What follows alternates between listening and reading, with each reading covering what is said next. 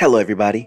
This is Faheem Jackson, and this is episode 37 of In the Know, a daily short form podcast show which is aimed at putting people in the know. A show where I cover a variety of topics using my experiences and viewpoints in life to put people in that know. You may want to ask, what is the know? It's the understanding that seems to be hard for people to grasp, which can make their lives a lot simpler. The following is today's intro speech into the topic of today, and that introduction speech is regarding needing more after school programs for kids. Once the school bell rings, find yourself having to leave school. You have to figure out what you would do with your time. Or better yet, your parents want to figure out what to do with you because you are a child. But even young people much older, how do you occupy your time when there is no school? So, what we need to be talking about is after school programs. What are some activities that can be keeping you busy when you're young, especially while your parents are away? Why more after school programs are needed to keep kids busy. School, after school, school programs. What is that? There are activities that you can take part in for when you are not in school that are actually connected to the school. A few of these activities are sports teams that the school has in place for students, especially once you're in high school where you have freshman, JV, and varsity team sports.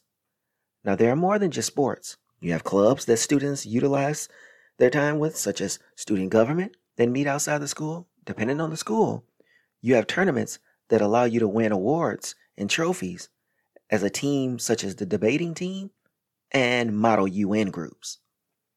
Outside the classroom programs, when you leave school, there are activities that could be designed for students not connected to the school. These could be privately funded that will keep children busy throughout the summer, especially when there is no school for three months. An example would be creating a STEM opportunity for middle school kids who are in underprivileged neighborhoods that will allow them to build drones, for instance, within a camp setting during the day, or some type of other fun interactive activity that will keep them busy. Because with nothing to do, they're more likely to get into trouble, especially at that middle school age. High schoolers would need something a little more intensive that would keep their focus. And this could be something like a summer job to help them make money. Let's get the parents involved. My mother always was ahead of the curve before summer months came around. She would think of things for us to do, even in the winter months. This way, by spring, she knew exactly what we would be doing once the summer came. And that is something you have to think about for your children. Kids are already out of school a lot as it is. Now you have to think about these types of moves to make for them once there is a stretch of distance between them and out of school and going back. But even on a daily basis, there is just not enough activities for them. Well, that's how it was for at least me growing up. Let's get the educators involved.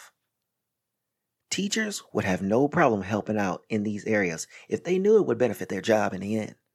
So many teachers are asked to perform tasks that are thankless but additional programs that will help them do their job would most definitely be welcomed.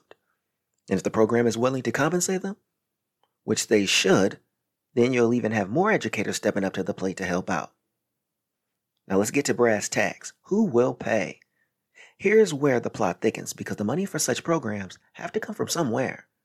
The method? Well, the best method would be not only government funded, but private funding as well. There are so many organizations that like engaging in social programs which will aid in helping keep kids from underprivileged neighborhoods, especially those children, busy. And it's worth the giving when kids are going to be busy and staying focused and out of trouble. Let's get into that. Staying out of trouble.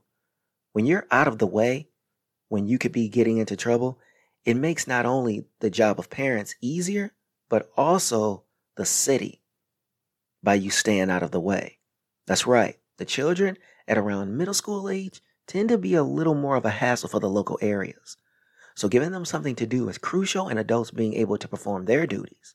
For example, I was a member of a track and field team in the summertime in middle school. There was little trouble to get into when you're training for your next track meet.